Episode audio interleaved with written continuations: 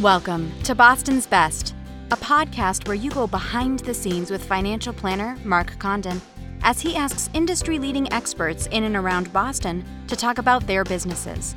Mark will find out what sets these companies apart from their competition and how they have risen above the inevitable challenges they have faced along the way to their ultimate success. And now, here's your host, Mark Condon. Welcome, everyone. Welcome to episode 51 of Boston's Best. The goal of this podcast is to highlight businesses in and around Boston. My guest on today's podcast is David Huddleston. David is the owner of Huddleston Homes. Huddleston Homes is a boutique Boston based property management firm committed to providing personalized care to each of their clients' properties as if it were their own. David lives in Gloucester with his wife, and he founded Huddleston Homes in 2017. David shares with us that he grew up in Maryland, and then he went to Berklee College of Music in Boston, and he never left the city. He graduated from Berklee and started doing gigs with his band, Biscuits and Gravy, as a singer. A steady income was hard to come by doing gigs with your band. So David got his real estate license after chatting with his buddy, Matt Ramey, who owns Concept Properties. David's first sale was a $1.7 million three unit property. And when asked who was going to manage it, David wasn't sure why, but he said he'd manage it. And that's how Huddleston Homes was born. In this episode, we talk in depth about the full suite of services Huddleston Homes provides. He tells us about the early challenges he faced starting his own company, as well as the successes he experienced and when he knew he had a viable business with a bright future. And be sure to listen to the end as David shares his puppy treat business idea, what he would tell his 18 year old self, and how he defines success in any given year. And so, with that introduction, I hope you enjoyed this episode of Boston's Best.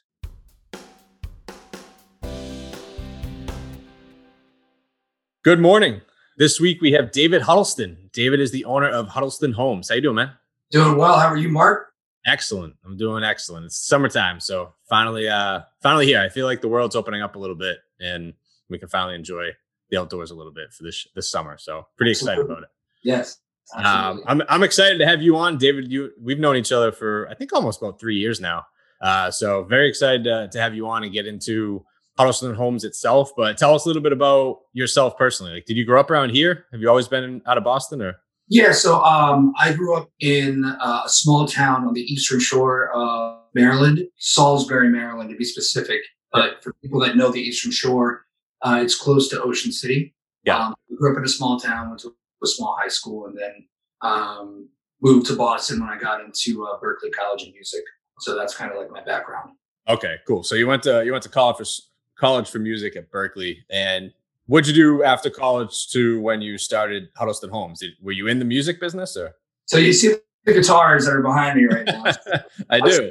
I still I still do music. So um, you know, straight out of college, I was doing gigs. I started my own band. And as a musician, all musicians know that you really can't be uh, super successful playing gigs. There's not a lot of money in the music business unless you're like, you know, super lucky, like in LA.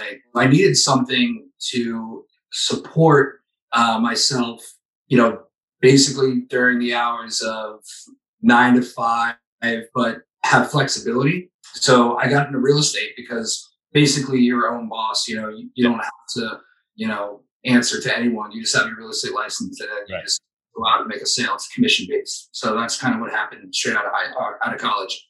Nice, nice. So you play guitar? Did you play anything else? Like, what was your main instrument in the band? you a singer? I was a singer. Yeah, I was a singer in the band. Yeah, um, but I went to Berklee for guitar. So, Okay, okay, nice. How many people were in your in your band? uh, so it could be anywhere between like seven to ten musicians, based on how many like horn players we could have. So like on one gig we might have one horn player, or like one gig we might have three horn players. So it was minimum a minimum of like seven people. So Okay, not bad. Nice. Yeah. What was the name of the band? biscuits and gravy. Bis- Yeah. I love it. Biscuits and gravy. I love it. Yes. nice, man. So, so you you were doing real estate. You you were just a traditional broker, and then you decided to go into property management. Like, how did that transition happen? Yeah, so the transition was, you know, I, so I, I started out doing rentals at a company called uh, Boardwalk Properties. My colleague, uh, Mr. Matthew Ramey, a little shout out, that owns Concept Properties. Yeah, I know, Matt. I'll have to have him on here.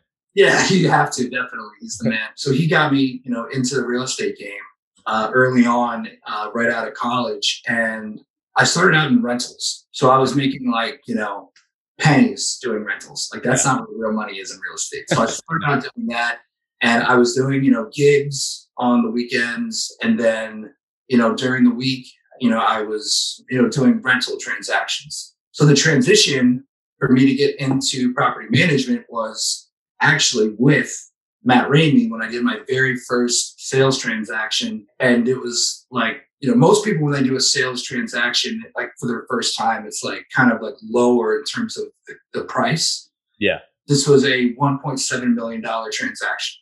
This is your first one? My very first one. Yeah. so it was very frightening. Yeah. I didn't know what the heck I was doing. Yeah, of course. Um, so when the person bought the place, they're like, Do you know a property manager? And I was like, I can manage it myself. And it was kind of like just out of the blue. I don't I, I had no idea why I said it. And after the fact, I was like, what did I just do? Yeah. Right. so that's kind of like how the transition started. Like just like I sold a really, you know, expensive building and then, you know, went into uh property management. How many units were in that building? Three units. Okay. Okay. So nothing super big, but still a one. But then we went on, but the, the next deal was 2.5 million. that was five units. So I was like, all right, let's keep this rolling. Yeah. And I was like, hey, I already got this property management thing under my belt. Let's keep going. And uh, I just kept building that way. So anytime I did a sale, I would just offer my services as a property manager. So okay. that's how it started. Got it. What year did you uh, officially found uh, Huddleston Homes? I think it was uh, 2017. 2017 is when I registered my EIN number. Yeah. And it became like a legitimate you know, business. Yeah. Okay. So four years. That's pretty good. Yeah. That's pretty good. Uh, I've, been a, I've been a real estate agent for 10 years. So okay. So do you still dabble in like real estate transactions or you solely on the property? Yeah, I just I just sold a place, uh, 40 Rutland Square uh, in the South End. It's one of my best friends that I grew up with. We've been friends since uh, we were three. I just sold it for nine hundred fifteen thousand dollars. I just sold it a month ago. So yeah, I still dabble. Okay, so it's not just uh, and was that like a single family, or do you only do multifamily sales? It was a condo, was a condo that has like condo. A, okay. Yeah, in the South End. Got it. Okay, cool. I always I'm always intrigued by just business owners themselves because you know I'm a business owner myself. How do you manage a calendar with the never-ending demands, and especially in your field, like you getting you getting calls at like midnight or 2 a.m. and you got you got fires and you got you know snow plowing and like how do you how do you manage that? So a lot of companies are like proactive instead of reactive, but in property management, it's just it's inevitable. You're going to be reactive because you're going to get calls over time, yeah. right? Yeah. So to plan my calendar, basically when I get a service request, I put it in my phone write it down. Uh, it's funny, the concept properties agents, like I've been doing training over there for the company. And uh, I bring in my little like notebook and they call it the Bible. because like, I should show it to you. It looks like, it literally looks like a Bible and I just write everything down. So like I put the date, um, I put what needs to be serviced, and then I back that up on my phone. So like I have two forms of like my calendar and as things come in, I'll say, okay, well, I'm going to be in this location at this time, so I can bang this out at this time. Right. So that's basically the structure. Okay, and you don't just do it yourself. I imagine you, you know, outsource a few things here and there, right? Yeah. So I, I just recently I hired. This is going to be funny. Maybe I shouldn't say this, but um, my mother is retired, so you know she's bored. She doesn't have anything to do, okay. and she's really, really good on the phone. So I hired her. So I'm paying her as an employee now and I have her like you know in communication with all my contractors, like all my tenants. So basically, I talk to her at like 9 a.m., tell her what the you know the docket is, and then at 5 p.m. we follow up, and she tells me like, okay, we got this done, we got this done, we got this done. And I didn't have that before. This is just like super recently, oh, okay. but it's actually helping me grow the business. Yeah, because I don't have to worry about all that stuff. Yeah, for sure. So you got that. And how about, you know, when you need electrical work and plumbing work, do you legit do that all yourself too? And no. So anytime it's like an electrical issue or a plumbing issue, I so I have I have three electricians and three plumbers. So I I could use like 10. If I could have 10, I'd have 10. Yeah, yeah. Because they're all busy. Like they're backed up like easily, you know, like two to three weeks wow. sometimes. Yeah. But I don't do any electrical work or any plumbing work. I hire those contractors out because you know as a property manager there's a lot of liability and you need someone that's actually licensed someone that like you know actually knows what they're doing. I won't touch anything when it's turned, you know if it's a toilet that needs like a new flap or like you know a new mechanism in a tank yeah. all day long i'll take care of that. Yeah. Uh, if it's a serious plumbing issue or electrical issue I, I can't touch it. So what are some of the early challenges that you faced when you decided to start huddleston homes and what are some of the early successes where you realize like shit, like I got something here. Like this is going to be a pretty viable business. So I think some of the early challenges, you know, anytime you start a business, like you don't know how, like you don't know what your marginal costs are. Yeah. You know, and and you know, it's it's tough when you know you have to cover expenses on the behalf, like you have to have liquid. Yeah. You know, to cover expenses on the behalf of the landlord to get reimbursed. Right. You know, like I found myself you know, spending like ten thousand dollars on a job and then waiting, you know, two months to get that back. Yeah. You know, yeah. So like challenges like that, like you need to have funds to be able to run a property management business. And I was lucky enough to get over that hurdle and like, you know, get liquid. One of the successes I've got out of it was just like the education, like just going into these properties and like just learning. Like anytime, like in the very beginning, like anytime there was a contractor that would go over, which uh, to a property, I was always there. And I was like sitting in their face, watching exactly what they were doing and yeah. learning from it. So that was one of the successes, you know, that, that, I got out of it. Yeah. So you're just picking up how to do certain things and, you know, yeah. when certain things go wrong and who to call. I'm still learning. I'm still, I'm yeah. still learning. yeah. I can only imagine. Um, I mean, it's not easy to start your own business. Are you a pretty like routine guy? You have any you like type A OCD tendencies or anything like that? I don't think I'm OCD. But I will say I do have a routine. You know, I I try to go to bed, you know, at a decent hour. Like latest I'll go to bed is 10 o'clock. Yeah. So I, I try to be in bed by nine. Lately I've been waking up around 4:30. You know, 4:30, I do a little whistle. And that brings the dogs. I you know, two dogs. that will bring that will bring them down. My wife's still in bed. That will bring them down, and that's like the trigger for them to go outside. Yeah you know, then I'll like walk them around the block. You know, at this point, it's probably like, you know, five. Yeah. I feed them, you know, and then after that, I get on my computer, check on my emails. And then for the most part, I drive into the city and just like, you know, run around, check all the properties. After that, you know, I work on my real estate stuff. I work on, you know, contacting all my clients at like, you know, 2.30 before, you know, dinner time comes, yeah. you know, my pipeline. That's basically my schedule. When I come home, I cook dinner for my wife, give her a foot massage, and then go back to sleep. uh, you, you, had me until the foot massage. Uh, you, you and I are uh, very similar in a lot of ways. I didn't realize you went to bed uh, that early. I'm the same way. Like I'm pretty much nine to four is when I try to get some sleep. Uh, yeah. But and then you know when the dog hears me get up, he wants he knows at this point he's 13. He knows he's gonna get fed, so he's ready to go downstairs and get fed. And then you got to take him out, and then you're in the fresh air and all of a sudden it's you know it's 4.15 4.30 and you're, uh, you're out in the fresh air. It's hard to go back to sleep. I mean i'm sure. you're up and awake. You're ready to roll. Yeah yeah especially in the winter in new england. I mean it's you know when 10 degrees hit, slaps you in the face like you're not going back to sleep. You're wide awake right there. yeah like i'm very much the same way. I'll usually try i mean covid dampened it a little bit but i'll try to go to the gym after that from like five to six and then then i just come home. I have a smoothie start my day. And then, uh, you know, my wife, she works in the city. When she comes home, dinner's usually ready for her. And then, uh, yeah, well, I'll skip the foot massage, and then you know, uh, we'll we'll just hang out, watch some TV or something. But then, uh, then call it a night. Yeah. I like that. I like yeah. that. How many total properties and then I guess intern units do you have at this point? So I have I have 97 properties, 97 units. Sadly to say, out of the four years I've been doing this, I just lost my first client. I haven't lost a single client over the course of four years. I lost my first one. And I ah. thought I was gonna have like a nervous breakdown. yeah. That's pretty good though. No, it is pretty good. Yeah. Like nutrition's like basically, you know, yeah. Solid. But um, you know, it, it was tough because it's like when it happens for the first I, it's gonna happen again. Yeah, course. You know, but nine, 90, yeah. So it's, I'm trying to get over to like my goal by the time I'm 40, I want to have a thousand. Wow. Okay. Yeah. And how old are you now? I'm 31.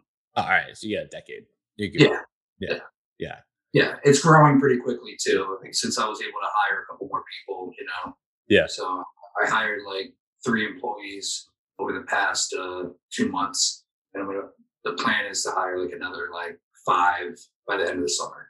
Yeah, I mean that's kind of how it happens when you start your own business, right? Like it, the first, I mean, especially in my business as well. Like that, those first three to five years, once you hit that point, you've kind of like you're here, like you've made it, and then it's just kind of like that horse. Uh, I'm sorry, like that hockey stick.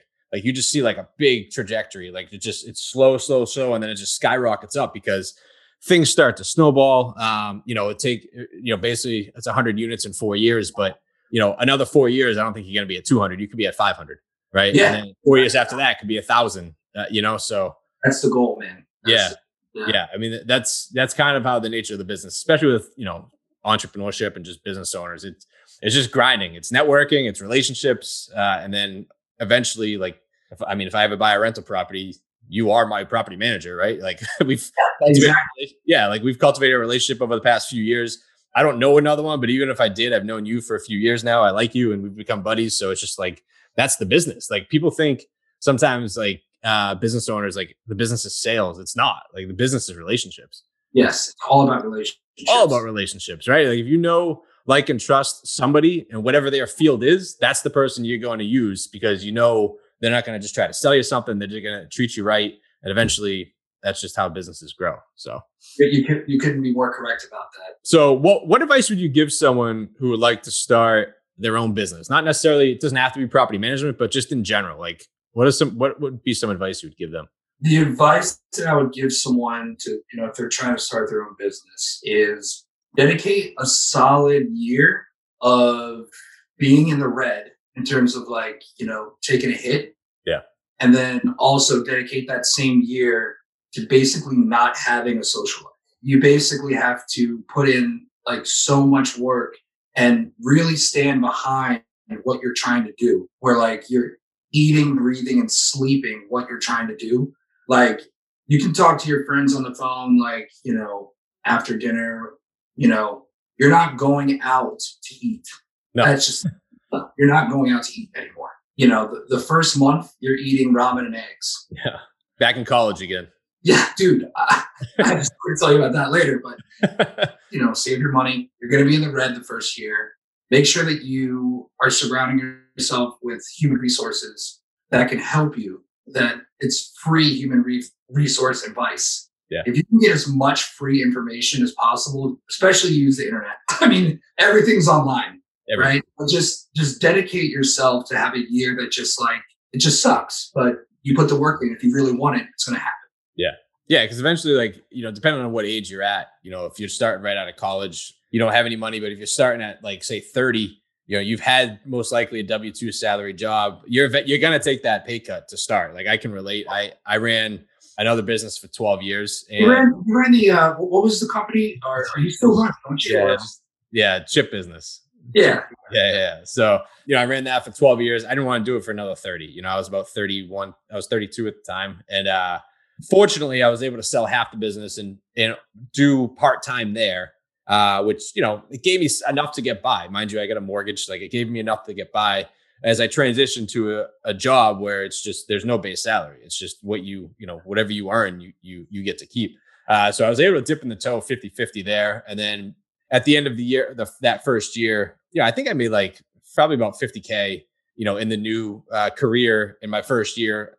And I was like, all right, like now's the time. Like I got to jump. Like I can't just continue to do both of them, you know, half ass. Simultaneously. yeah. So I eventually sold, or I didn't sell it, but I had somebody, I just, uh, you had somebody else work for me and went full time into this. Uh, you know, and that second year was like, probably like, all right, it's like, I think it would made like 80K in that second year. I'm like, all right, like I can do this. Like now, like I can do this. And now it's just, you know, that's just the nature of the business. But I was just getting by. And mind you, like the social life that you mentioned, you know, my wife, Andrea, and I, we met four months prior to me being like, I'm just going to go into, you know, a zero salary job. Like, you know, it's just, you know, it's, uh, and then working both jobs, studying and getting the licenses, you know, it was, it was tough on a new relationship for that first year. Uh, but, you know, it's all paid off at the end. But yeah, you got to realize that your your social if you can sacrifice somewhat of a social life for the first couple years, it's going to pay off in the long run. But uh, a lot of people just you know it's it's hard to make that jump. Just got to talk to them on the phone. Just still be their friend, but just be like, hey, I'm yeah. not going to the bar tonight. I'm not. Yeah. I'm not. I'm not coming to your house. I got to work. yeah. Yeah. Exactly. Like the, you can talk to people in 17 different ways now. Uh, so you know yeah. you don't necessarily have to go to the bar every single night and spend 12 bucks on you know uh, on a on an old fashioned, you know, just to yeah. just to get out. You know, you can save you money elsewhere. So let's get into Huddleston Homes a little bit more. Like, what are the full suite of services that that you provide for your clientele? We are transitioning from being like a boutique style uh, property management company into like actually going like full scale and like being a lot larger. As I mentioned before, like we're trying to get to like a thousand units. Right. The basic things that we do is, you know, we have annual maintenance plans for uh, your appliances, especially like your furnace, anything that has to do with um, landscaping. You know, every spring, for example, like you know, this past spring, we went to every single property and we cleaned them up, and we got you know the maintenance plan going. So like every two weeks for all the properties, we have the landscaper going out, cleaning things up, making sure there's no weeds. I personally, my service is going in and fixing small things like you know garbage disposals you know appliances that are like dishwashers i, I can basically fix appliances for the most part but yeah. our service is collecting rent fielding phone calls from tenants when something breaks and then hiring the correct contractor to take care of the job three is you know transparent communication with the landlord making sure like they know constantly what's going on with their property yeah um, keeping a budget hiring cleaners. You know what I mean? So we're, we're I mean, we're full service. Got it. You know, we do everything. And right now, I would say like before I was doing like 75% of the small things. And now I'm doing like 40% of the small Perfect. things. Yeah. That's the ultimate goal, you know? Oh, yeah.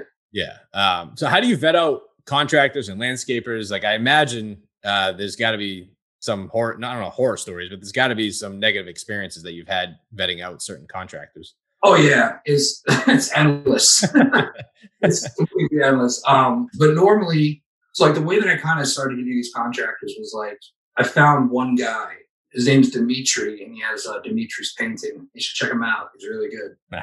Um, I hired him for snow removal, but he's really a mason, and he knows you know all types of carpenters. He knows all types of painters. You know, he knows all types of landscapers, and he's someone that you know I trust. Yeah. So just from the very get go, I was able to get, you know, some people that he was referring. And I just, you know, you always go with someone that you trust that, you know, they trust. Right. You know, I've gotten a lot of referrals also out of uh, BNI, which you're very familiar with. Yeah.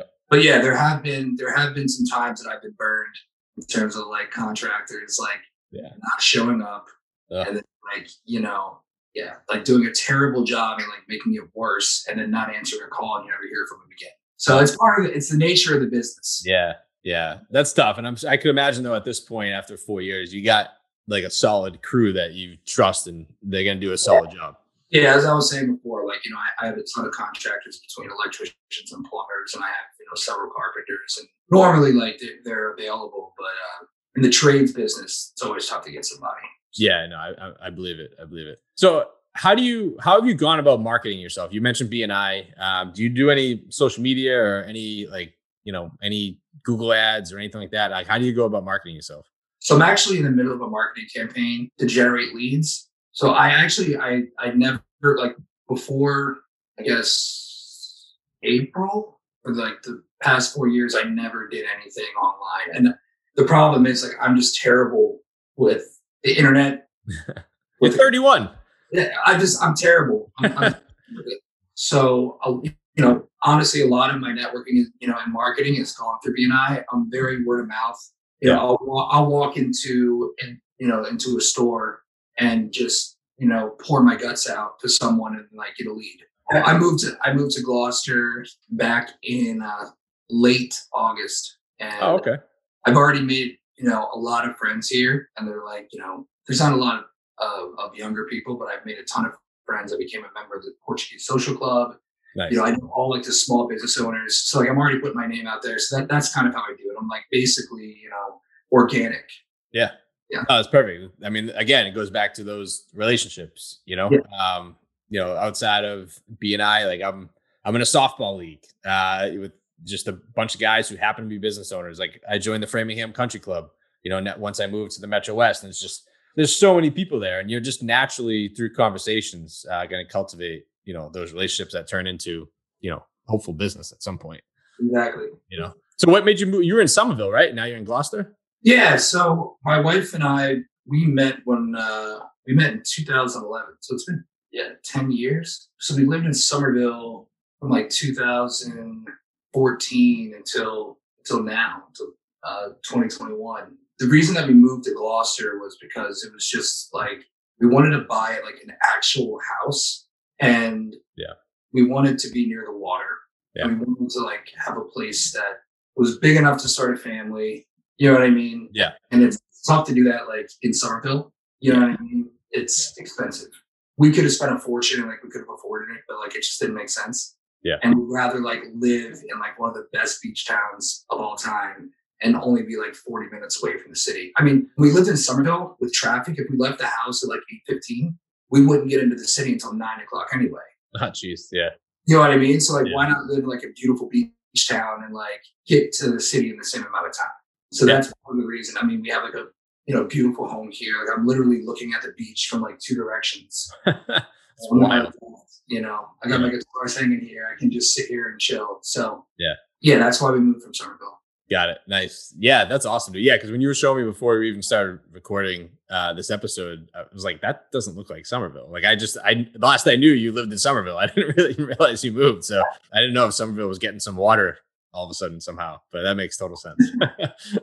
so let's get into COVID a little bit. Uh, you know, some industries, COVID crushed them. Um, some industries, COVID, like I had a, a guy that owns a vet- veterinary clinic in Boston, Boston Veterinary Clinic, and you know, people are adopting pets and like his business actually took off due to COVID. So like how how were you impacted last year due to COVID, you know, good, bad, or the ugly? So it kind of came in waves. So from the very beginning, like when the CDC like put all these guidelines out and all that, all the tenants, you know, whether it was trying to show an apartment or whether it was trying to get in to fix something, you know, in terms of maintenance that they didn't even request, something that like needed to be done. It was difficult to get in because the tenants would be like, no, you're not coming into our place. Right. Uh, but it's like, listen, like I need to replace the smoke detectors. Like Yeah, this, this is like a like a serious like safety issue. Right. Like, I have to get in there. You know, th- that was part of the challenge. After that, the second wave was like everyone was working from home and they started to notice little things here and there that were wrong with their place. Yeah. So then at that point, it was like, you better get over here like tomorrow and fix, you know, like minuscule stuff like oh, my screen is missing from this window. You need to come get, you know, the dimensions of this screen and fix it tomorrow. That kind of stuff. It wasn't like calls like, okay, my refrigerator isn't running and all my food's rotting. It wasn't stuff like that. Right. You know what I mean? It was like, I can't reach this light bulb, so you got to come over today. And like, dude, um, that that's property management. Like grab a chair, stand on a chair and change the light bulb. Like what? Yeah. So I mean, and that's property management for you. So like, Yeah. I started getting calls more and more. So that like the maintenance requests and the service requests like skyrocketed because everyone has noticed every little thing that was wrong with the place, and they like had nothing better to do than to point them out. So that was that was a huge challenge, and that was kind of like the two waves of it. Um, also, what was really difficult and is still difficult was the fact that you know tenants weren't able to pay rent. You know, a lot of people they stopped going to work and they started taking unemployment, and the unemployment payment was like not enough to pay their rent. A lot of people said, you know, screw it, I'm going to go home and live with mom and dad. I'm not paying rent anymore because I don't live there. Figure it out, find someone else to live there. Yeah. Like we had to, we had to hire an attorney, and like we had to like you know make these people pay something, and we're still in the process of doing that. You know, um, there's a lot of government programs out there that will like help you to pay. And Oh, okay. I didn't even know that. yeah, and they a lot of these tenants like were not educated on that, so it was like educating them and like telling them, hey, this is how you go about the process. But like also the difficulty in like having that you know empathy and like talking to landlords and being like, hey, this kid's like 20 years old. He's paying for this place himself. Yeah. He doesn't have a job. You know, he's in college. He's trying to pay his tuition. Like, Yeah. give him a break. Yeah. You know what I mean? It's Yeah. like balancing like the two sides because it's always a two way street. Of course. So those are those are like kind of the challenges we faced with COVID. But now it's getting better. So Yeah. Yeah. That's good. Yeah. I didn't, uh, yeah, that type of situation, you know, poor college kids, they got so much to balance and they're just, you know, bartending or waitressing at a restaurant and those businesses got shut down and now these kids are out of a job still trying to pay their rent and pay college tuition. Yeah, that's tough, man. Tough. it sucks. So, what do you see for the future of Huddleston Homes? You mentioned thousand properties. Is that solely? And I guess two questions. I guess like, are you already just in Massachusetts? Like, and is the goal to stay in Mass? If so, or is the goal to be New England, uh, nationwide? Like, what's the future? the goal right now is to just expand as much as we can in Massachusetts. You know, so as I mentioned, you know, I moved to Gloucester and I'm tr- trying to build a base here in like the vacation rental market where during the summertime I have like, you know, 20, 30 clients up here and I can enjoy my summer and like, you know, walk down the street in my swim trunks and like go and service a, a property like, Yeah. you know, go and clean their pool or like, you know, clean off their deck or whatever. Yeah. And then I want to extend uh, farther down to, you know, the Quincy area. I only have properties that I manage there. So it's really staying in Massachusetts, but just expanding, you know, whether it's north, south, you know, west, like east, I'm already, I'm all good. Right. But like, you know, you're in Framingham. Right. I think with the team that I'm going to be, you know, hiring, I'll be able to go more west and more south, and Okay. I can handle everything up here in Gloucester. So that's kind of the goal. I don't think I'll go out of state. You know, Yeah. if I go out of state, it would probably be in California because I have family in California, and they Okay. might be able to like team up. So, but yeah, I mean, the main focus is Massachusetts. Yeah, no, that's fair. That's fair. Uh, so, all right, outside of work, you obviously you're only 31, but and it's such a long ways away. But do you ever picture yourself completely like 100% retiring, like just you know selling the business at some point, or maybe just collecting passive income through through the properties? Like, what's that vision look like?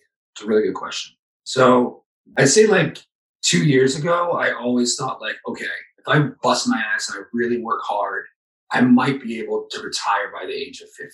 Yeah. If I get all my stuff together, wife cause, you know, cause we're a power team, like my wife and I, like Yeah. we both, you know, we work really hard and like it works for us. I was like, if I work really hard, maybe I can retire by the age of 50. And then I moved here and, uh, technically my house is NB zoned, which means that I can run a business, like an actual business out of my house. It's not like technically residential. So like if you walk into my house, you walk into the dining room first, then you go into the kitchen. To the left of the kitchen is it's called like a den. I wouldn't it, we use it as a living room, but it's like I call it a den. And there's this there, there's two windows, and one of the windows slides open like this. Okay. Right. So that portion of the house is business zoned, right? Wow.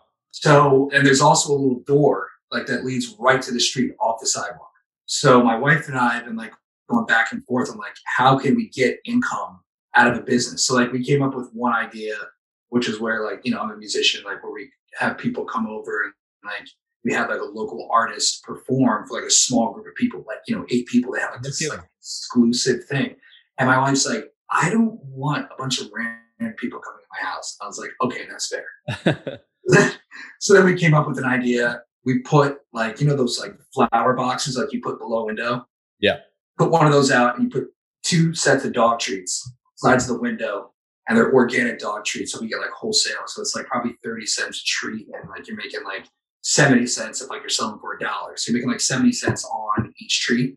You have two A frames and on each A frame, it's my dog, Ray. And then the other one is my other dog, Blue.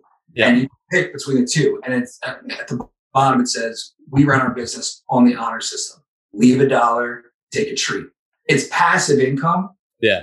You can expand on something like that. You know what I mean? Like I can, I can go to work and like come home and there's like 20 bucks in the slot. And it's like, okay, let's order dinner tonight. Right. Yeah. You know what I mean? like little things like that. Like I think I'm always going to be an entrepreneur. Like I'm Yeah. always going to try and like come up with Yeah. creative things. I don't think I'll ever stop trying to be an entrepreneur, but I do think like the like the hustle and bustle and um, you know the, the like physical aspect of doing it, I'll probably you know Yeah. So No, that's fair. That's why I like asking that question, just because like I just like entrepreneurs. Like I'm the same way. I mean, I'm always trying to come up with ways to create some sort of passive income. Like my personal goal for 2021 was to have five sources of income. wow, Right? Like I started the year with two, and it's like, all right, like I have an idea for three and four. I'm still trying to figure out five. That idea kind of just came to me. I think it was Saturday. what is it? And so it's drop shipping, drop shipping off of Amazon and Walmart. A buddy of mine does it and does it very successfully. Uh, and I'm like just dipping the toes. Like my knowledge of it is like minuscule, maybe like 5% knowledge of really how to do it. But I was, ch- we, we grabbed some sushi the other day and we were chatting about it. And I'm like, this is really interesting. He said, yeah, man. He's like, you know, like it, you can go down the rabbit hole when you start Googling like how to do it. And you just don't know if these people are trying to sell you something or, or what's legit. He's like, but a buddy of mine does it. And again, relationships, like a, his buddy does it, knows how to do it. And he's going to show him how to do it. And he started making, uh, you know, some money off. He's like, yeah, he's like, this month will probably be like 1500 bucks. I'm like, what do you do? He's like, honestly, I don't really do much. like, you know, like, like, yeah, for 1500 bucks a month. And like, as you know, like, uh, you know, my wife's, she's halfway through her pregnancy. So I'm like, okay, well, that's like a little bit over half of what daycare probably costs. So like for me, it's like, so like stuff like that, you know, so I'm constantly trying to think of stuff. Uh, so, you know, I feel like when I set goals like that, like I had two and I want to go to five, like I have no idea how the hell I'm going to get to five, but if you You don't can do it. Yeah, do it. but if you don't like set that goal, you're not going to try to figure out how to do it, right? So, you know, at the end of the day, if I got one extra source of income this year and next year is another one, like you just Yeah. build off of that. I'm only 37, you know, so that's why I like asking those questions. Like I love that dog treat idea thing. You know, it's just like I don't have to do anything. yeah, that's that's the dream. Like that's the dream, you know. So last couple questions that I ask every guest on Boston's Best. If you could tell your 18 year old self one thing, what would you tell him? I would tell them don't waste money on college and get your real estate license. College is a really great experience and it helps with like your mental development. So Yeah, yeah. go to college for sure. what I would say is save every penny. In college, you know, I had to work all through college. Freshman year to senior year, I had I had to work. That was to be able to eat. That was, you know, to be able to, you know, give a portion of it to my tuition. Yeah. And then that was a portion of it, you know, for entertainment, right? Yeah, of course.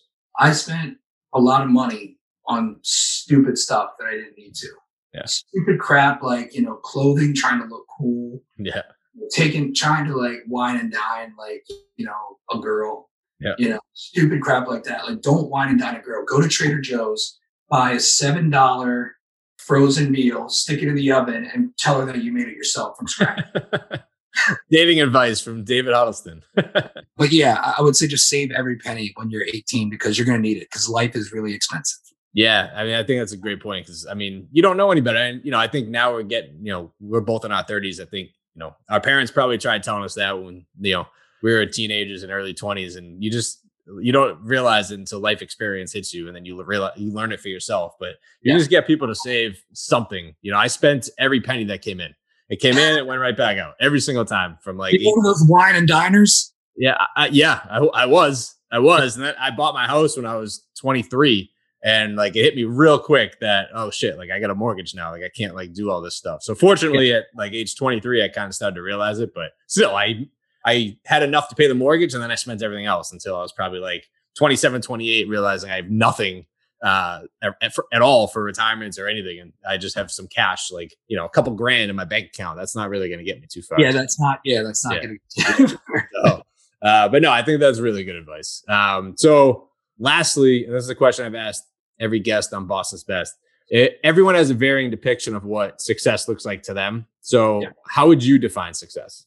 That's a good question. Success for me is finding someone that you can spend the rest of your life with, if you're lucky enough, because that's hard for a lot of people. Yeah. Two is being able to actually own your own home. Three is being able to have enough money to be able to go out to eat for dinner at least once a week. And then four, health insurance. yeah, That's yeah, success to me. yeah. you know, no, valid, valid. That- that's that's success. And uh yeah, I mean that's life, right? That's that's really all it is. I mean, there's a lot of people out here that really can't take care of any of those things. And it Yeah. sucks. Yeah. You know, they No, never own their own home. Like they never find, you know, their soulmate. Yeah. You know, um, they don't have health insurance. Those are like the basics. If you can do those things, then you're all set. Yeah. That's my opinion. Yeah. No, I think that's great. One question I'm going to ask, put you on the spot. Was your wife right there when you said you got to find a soulmate? Yeah. I don't know if you had to say if you said that on your own or if, if your wife was there. I Uh, know you mean it regardless, but it was triggered. I was just messing with you. I'm just messing with you. I thought I heard something in the background. It's like I gotta, I gotta ask him. but uh, look, man, Dave, it was great having you on. Love helping promote uh, Huddleston Homes. So thanks again for coming on. It- It's been a pleasure. Mark, I, I appreciate the time. Uh, this is going to be great for my business. And I really wish you all the luck with this podcast. It's like pretty much genius to do this. So, I appreciate it. I Yeah, appreciate dude. it. All right, man, well, uh, just crush the day. Go and kick ass. You too. I'll talk to you soon. Hey everyone, I just wanted to say thank you for checking out my podcast. I really do appreciate the love I've received for this show. I believe now more than ever, any exposure to local businesses is great for them to receive, and I'm trying to do my part. If you are a local business owner or someone you know in the Boston area that would like to be featured on the podcast, please email me at bostonsbestpodcast at gmail.com. Also, if you enjoyed this episode, please follow this podcast. It's available on Spotify, Apple Podcasts, Google Podcasts, and iHeartRadio. You can also find us on Instagram with the handle at Boston's Best underscore podcast, as well as Facebook at facebook.com backslash Boston's Best podcast. Again, I truly appreciate the great feedback for this show and stay tuned for each new episode every Friday at 8 a.m. Take care.